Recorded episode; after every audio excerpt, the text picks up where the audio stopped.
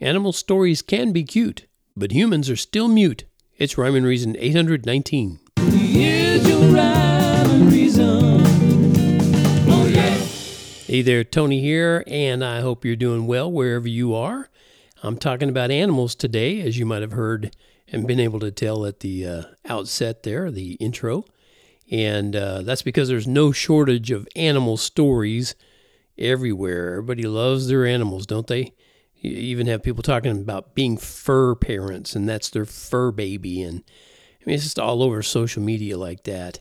Um, I've seen video clips of furry creatures doing all kinds of cute and even compassionate looking things, you know, and they and they have headlines on them that say that, you know, look at this little deer uh, so thankful and grateful and it's it's going over to this human to say, they, they just personify animals uh, and when I say it's all over the social media, I mean all over. I it's on every platform that I look at look at anyway. But uh, even on a a business focused site like LinkedIn, it's full of them. I see it all the time on there.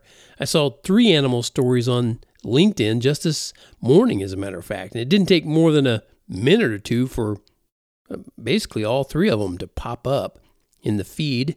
The first one was the story of a German shepherd who sat by and stared down at a street drainage grate for hours.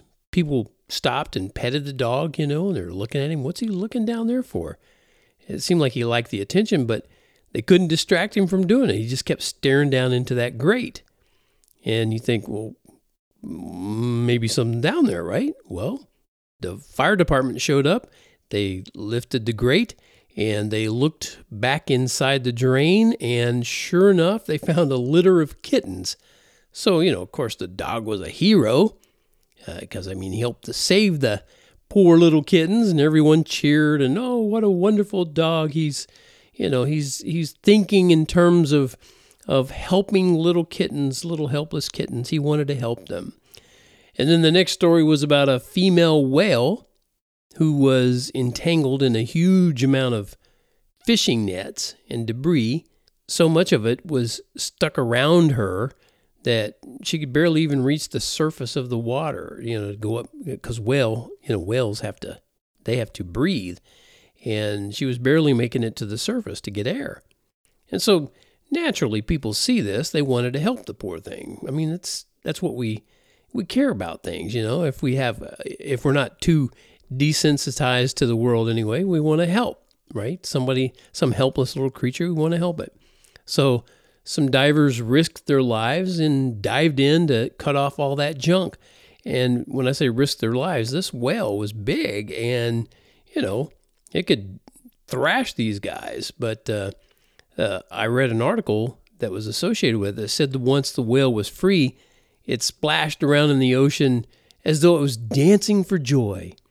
But even more miraculous was how the whale swam up to each of the divers who helped her and nudged them because she obviously wanted to thank them. You know, seems logical, right?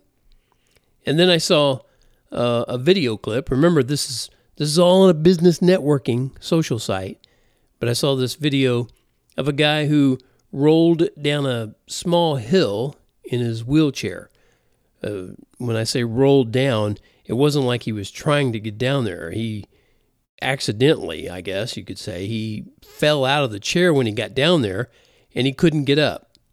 Now, just as a side note, I'm always a little skeptical when I see a video clip of something like this because why didn't the person taking the video help? Hmm? Just a little weird thing going on there. It's like it's set up. Anyway, well, it turns out a horse and carriage were also in that park. And the next thing you see is the horse going around to help the guy get back to his wheelchair. But the guy couldn't get back in his chair, which had flipped onto its side, so the horse flipped the chair back up. Yeah, I'm watching the video. He actually did that. But the guy apparently still couldn't get back in his chair. He just couldn't raise himself up into the chair, I guess. Anyway, and then the video kind of went, I don't know, skipped or whatever some editing, seemed like. The video suddenly showed the horse lying down on its side and the guy climbing up on it, on the horse. And of course, the horse stood up with the guy on its back, and everyone lived happily ever after among all the cheers. And, you know, it's just one of those things I'm, like I say, I'm a little skeptical of when it's, when it's done like that. I mean, those are interesting stories. Uh, sometimes they even tug at your heart, you know, that, that kind of story for animals and humans interacting. And people just love, love, love to share them all over the internet. But you know what you don't see? Think about this for a minute. Humans are mostly mute when people save babies from abortion. Yeah, it doesn't it doesn't happen often enough, but it happens regularly. And so-called social media influencers never mention any of those stories because those stories reveal something that's not cute on any level that you can imagine. And they reveal that this world not only allows but also encourages the destruction of innocent human children, the murder, actually. And we don't want to be reminded of how inhumane that is, right? Because we got cute little furry things to, to have around and pet and, and enjoy and, and do videos of. We don't need to see murdered little baby humans. Nah. That's just as unfun for me to talk about as it is for you to hear, believe me. But sadly, it's a fact of everyday life that many choose self and don't choose life.